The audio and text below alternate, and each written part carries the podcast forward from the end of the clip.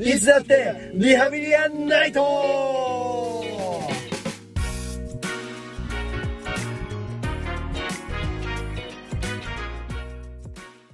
いやー、帰ってきましたね。帰ってきた。うーん、マンですね。えー、ということで、この番組は、えー芸術を学ぶ大学院生のカイトが、えーですね、様々なコンテンツに触れて感じたことを、クリエイティブなことと雑にくくってお送りする、雑にクリエイティブこと、ざっくりな番組、カイトのクリエイティブ雑記ですね。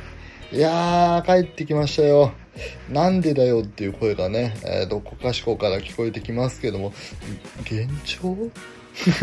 えっと、これまでそのお兄ちゃんがこうピンチだっていうことで、その穴を埋めるような目的で、えーとりあえずな感じで、え2回ほどお送りしてきた、あの、なんていうんですかね、こう仮面ライダー V3 でいうところのライダーマンというか、あの、レオでいうところの、えーアストラというか、あの、あとなんだ、えっ、と、エヴァンゲリオンでいうところの、えーの、ダミーシステムみたいな、えーそういうクリエイティブ雑記という企画だったんですが、えーちょっと、なんていうんですかね、一人喋りの個人的な修行みたいなのと、あと普通にこうラジオ全体の配信頻度を上げたいというのもありまして、まあ、しばらくあのリハビリアンナイトのサブチャンネル的な、うん、サブチャン的な感覚で、あの、祭りな感じでね、はいあの、サブチャン的な感覚で、えー聞いていただければなと思っております。えーまあ、だから、なんですかね、仮面ライダー01におけるイズというか、メビウスで、ウルトラマンメビウスでいうところの光というか、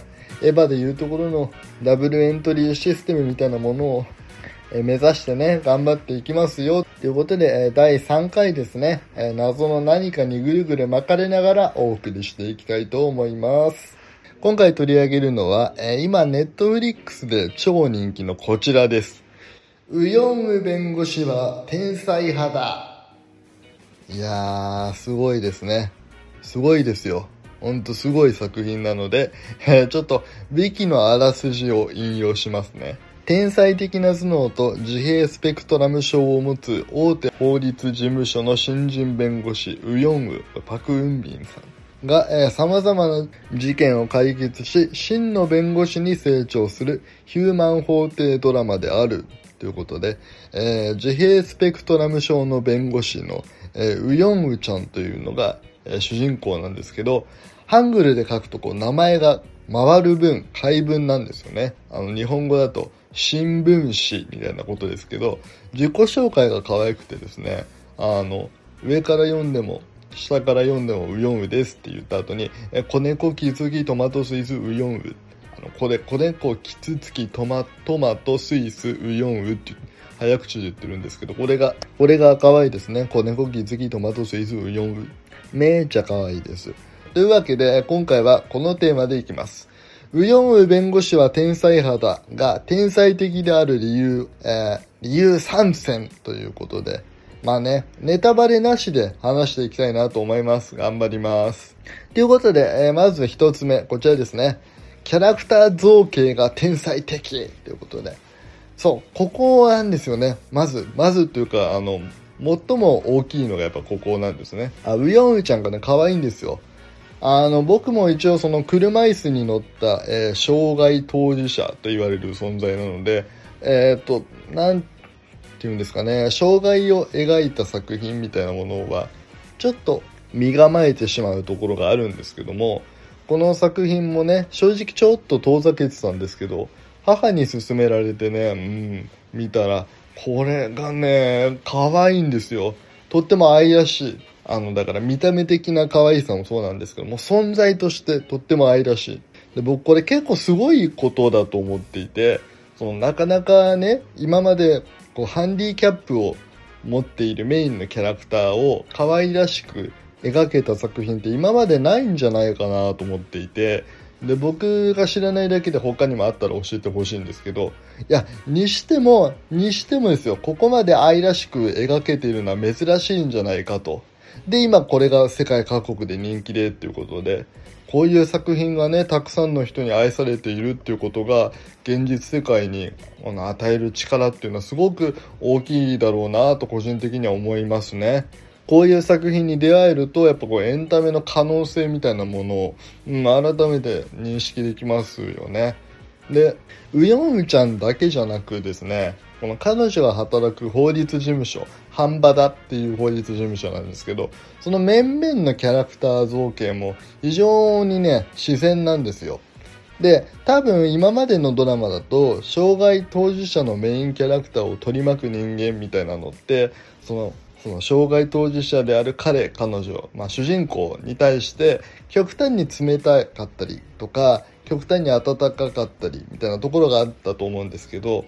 もそれってなんか物語の中でいわばこう役割的にというかちょっと誤解を恐れずに言うと、えー、それこそあの自閉的なというか閉じた視点で書かれている作品が多いなと思っていて違和感を抱いてしまう可能性があるキャラ造形をしていたとも言えるんですけど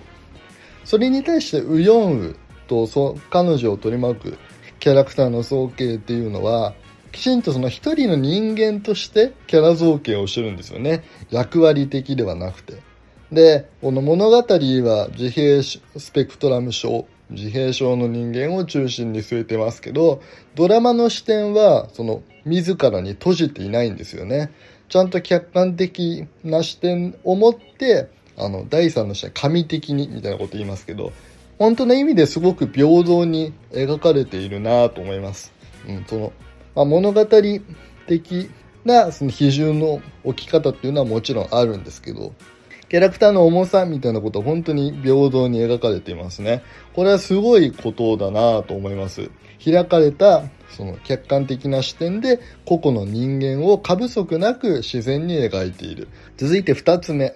バランス感覚が天才的。ということなんですけど、その韓流ドラマの特徴って僕はこのバランス感覚だと思ってるんですよね。まあ、そんなにその作品数を知ってるわけじゃないんですけど、まあこう、で、ドラマのバランス感覚って何かっていうと、えー、ウヨンウちゃん、この作品でいうところのシリアスと楽しさのバランス、二つのバランスだと思うんですよ。で、これは例えば楽しさっていうと、ここで言うとなんだろう、キュンキュンとか、普通に笑えるとか、そういう部分ですね。で、この二つ、シリアスと楽しさっていうののバランスの取り方が超うまい。びっくりします。なんか、なんだろう、事件、扱う事件がすごく重いんですよ。それなのに、あの、ちゃんとその、楽しい部分できちんと、この、シーソーの釣り合いみたいなものをきちんと保ってるから、見てて全然辛くならないんですよ。止まんないですよ、マジで。本当にすごいことだと思います。で、この同じ法廷ドラマで言うと、リーガルハイとかすごい有名ですよね。あの、堺雅人とガッキーの。ガッキーで会ってたかなガッキーですよね。あれ、あのドラマで僕、あれと、まあヒーローもあるのかな。でも僕ら世代は割と、法廷ドラマといえばリーガルハイっていう感じがありますけど、あの作品は割とシリアス2割、楽しい8割ぐらいじゃないですか。楽し、しかもあの、楽しい回とシリアスな回で分かれてますよね。物語全体で8割、2割ぐらいの割合で作ってるんですけど、それに対してウヨンウちゃんはエピソードごと、だから1話ごとに楽しい回、1話が楽しい回、8話が難しいシリアスな回とかじゃなくて、エピソード一つで楽しいとシリアスの割合をきちんと取ってるんですよ。まあ、55から言って、後半でちょっと重くなったとしてもシリアス7、楽しい3ぐらいなんですよね。この本当に素晴らしいバランス感覚で作ってるなぁと思いますね。そう、だから、それぐらいの比率で作ってるから、その見てて、ああ、もう辛すぎってなることないんですよ。あ、ちょっと辛いって思いながらもうほんと見る手が止まらん。ちょっと辛いけど、楽しいこともあった。次はどうなるかなってこう、すごくいいバランス感覚で作ってる。で、辛すぎってなることもないっていうと、じゃあ事件が薄っぺらなのかっていうと、そんなこと全然ないんですよ。あの、常に社会的な視点を持って、あの、法廷で扱われる事件っていうのを捉えてる。すごく今性がある。現在性がある。すごく、なんだろう、だから、あの、ドラマのその、事件の取り扱い方みたいなことで言うと、あの、乃木明子さん的な、日本で今分かりやすいように例を出してるのであれですけど、その乃木明子さん的な視点を持って作られてる。あの、だから、なんだ、ミュー404とか、乃木明子さんじゃないけど、今 TBS ですごいやってる石子と羽男とか、えー、そういうあれはだから多分、新井さんがすごいんですね。TBS のプロデューサーの。さすが新井純子という感じしますけど、の視点をちゃんと持ってるから、その、単なるなんだろう、地上のもつれによる殺人事件とかじゃないんですよ。その、ちゃんと社会を見た上での事件として取り扱ってるっていうのが、すごくいいんですよね。だから全然薄っぺらな回がないんです。だから、ほん、なんだろ、常に心地いい緊張と緩和があるんですよね、その1話の中に。それは作品全体も通してもそうなんですけど、上質な漫才にも似たバランス感覚がありますね。緊張と緩和があります。で、さっきも言った通り、もう台本を先取りして喋っちゃいましたけど、もう扱う事件、本当にちゃんと社会を見てるのがすごいんですよ。で、本当にエンタメのお手本みたいな作品ですね。なんかもう、エンタメを学ぼうとしてる学生にみんなに見てほしい。俺ももっと早い頃に出会ってたら、なんか多分絶対作り方に影響を受けたなと思いますね。で、はい、えっと、一応言っとくんですけど、リーガルハイとか、野木エッコさんとかいろいろ例に出しましたけど、その例に出したからとか、と言ってなんかリーガルハイがダメとかじゃないですよ、全然。それは違いますからね。リーガルハイで多分あの楽しさの比率を崩したら、それはもはやリーガルハイではないし、あれがあったからこそ、リーガルハイは何だろう、俺ら世代の、なんだろう、法律、法廷ドラマとして派遣握ったわけですからね。あれはあれで、ちゃんとめちゃめちゃ面白かったですから。その功績は大きいですよっていうのがね、ちゃんと言っておきますね。あの、みんな違ってみんないいですからね。言っときます。えでは最後、三つ目いきます。え構造が天才的。えーと、ドラマで構造といってもいろんな部分があるんですけども、えー、まず、えー、キャラクター配置のとこからいきましょう。で、まずね、この自閉スペクトラム症の弁護士っていう主人公ウヨンウ。だから、で、彼女がいて、で、彼女をサポートするパラリーガル的な立ち位置の、えー、イジュノという爽やかイケメンがもうめっちゃいいですよね。ほんと、うん、最近見たイケメンの中で一番いいと思いますけど。そのイジュノという爽やかイケメンが、この二人が、えー、こうメインとなって、まあ、バディって言っちゃうとどうかなっていう感じしますけど、この二人がメインでこう話が進んでいくんですけど、えー、まず、ウヨンウちゃんは、えー、言っとくと、その IQ がめっちゃ高いんですよ。でも、やっぱ自閉スペクトラム症の特徴として、これはドラマでも言われていることなんですけど、そう他人の立場に立って考えるとか、雰囲気、空気を読むみたいなことは、やっぱ普通の人よりちょっと苦手なんですよね。で、対してイジュノ、イジュノ、この爽やか意見のイジュノ氏っていうのは、みんなから人気があって、誰にでも優しいんですよ。でも弁護士じゃない。弁護士を支える立ち位置にいるっていう。わかりますか？この凹凸ががっちりはまってる感じ。その、弁護士として、そのなんだ、法律の知識としては、べらぼうに優秀なウヨンウちゃんなんだけど、人の気持ちみたいなことは、えー、わからない。っていう、えー、っと、ヨンウちゃんと、その、法律のことはわかんないけど、人当たりはすごくいいし、優しくて、もう人の気持ちはすごく分かってみんなに人気があるっていう、イジュノが、こう二人で、こう、がっちりく、あの、肩組んで戦うっていう、この、この構造の凹凸ががっちりはまる美しさ、惚れ惚れしますね。とんでもないと思います。この、まずこの、まず、まずその自閉スペクトラム症の天才肌の弁護士っていうキャラを思いつくのが、なんか、ここに来て言うのかって感じですけど、すごいですよね。その、人より優れている部分はあるけれど、でも人に支えてもらわないといけない存在。それが、えー、みんなを助けようとする職業に就くっていう、この、この凄さ。ごめんなさいね。語彙力を失ってますね。本当にいいドラマなんですよ。えっと、続いて、えっ、ー、と、物語的な構造の美しさ。の話をしますね。えー、だから作劇、作る劇とか言って作劇ですけど、その美しさの話をすると、で、さっきのこのバランスの話にもつながりますけど、こう弁護士として扱う事件と、その、ウヨンウちゃんの個人の成長に関わる話っていうのが、一個のエピソードの中でちゃんと描かれてるんですよ。この二つのこと、事件、社会、社会をね、見据えた事件と、ウヨンウちゃん個人の、その自閉スペクトラム症を抱えてるがゆえの、その難しさだったりとか、なんだろう、人間的に。まあ、彼女がそう思ってるだけっていう部分もあるんですけどね、その未熟と自分で思ってしまってる部分。この、の対比？対比というかこの2個、2つの項がちゃんと絡み合って1話の中でドラマが進んでいくんですよね。しかも自然に、この、これ見よがしにやってる感じじゃないんですよ。自然に、あ、気づいたら、ああ、どっちも描かれてる みたいな。これを連続ものの、しかも1話の中で見事にやってるんですよ。1話ずつそれちゃんとちゃんと段階を踏んでやる。やってるんですよ。これ本当にすごいことだと思います。連続ものでこの2つを同時にちゃんと描くって、なかなか難しいですよ。これをドラマで描くのは。いやーね、これを見事にやりきったこのウィヨンウ弁護士は天才肌っていう、このドラマ、大拍手ですね。頭下げるしかない、こんなのこんなの見せられてしまったら。ということで、えー、締めに入ります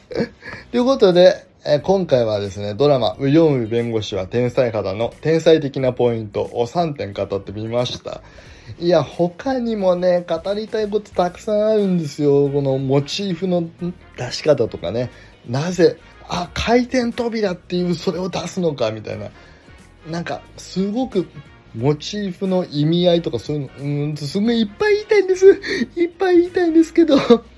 まあでもあんまりね、こう言い過ぎちゃうと、えー、あれですから、もう。まあだからそういうのを、その、なんだろう、天才的だなって思う部分を自分で見つけるのも、また作品の楽しみ方の一つですからね。なんか割と、なんかその視聴者視点というのもあるんですけど、一歩進んで、まあ僕が演劇の大学入ってしまって、これはもう職業病的にあるところではあるんですけど、そのクリエイター視点に立って考えてる。作者はなぜこれを今ここで描いたのか。なぜこれ、このモチーフが出てきたのかとか。そういう部分を自分で見つけるのも、えまた作品を楽しむっていうのは、え、いいだろうと思います。すごくいい楽しめ方だなと思います。えで、それを見つけて、また、まだウヨンウちゃんを知らない、もしくは知ってたけど、その、そこの視点は持ってなかったっていう、その、他の誰かに教えてあげてください。僕にお便りを送ってくれても、それだけでもいいし、こう一緒にね、クリエイティブなことを楽しんでいきましょう。ということで、えー、終わっていこうと思います。こんな感じでですね、各回に1個ずつコンテンツを取り上げて、こうコンパクトに楽しんでいただくような感じで、細く長く続けていければなと思っております。さて、えー、ちゃんと、えー、穴埋めではなく、きちんとした番組になったからには、えー、僕はもうこれ呪いですね。エンディングの小ボケを言えないわけにはいかないぞということで。えー、今週の7位、えー、ということで、今週の7位は、えー、カニ座のお前。え親にスプラトゥーン3買ってきてと頼んだら、えこれが安かったからとスプラトゥーン1を買ってこられて、で、すごいがっかりしちゃうのかなと思いきや、あの、ノスタルジーに包まれて、あの、胸が締め付けられるでしょう。えー、てなわけで、えー、バイバーイ占いコーナーの間募集中です。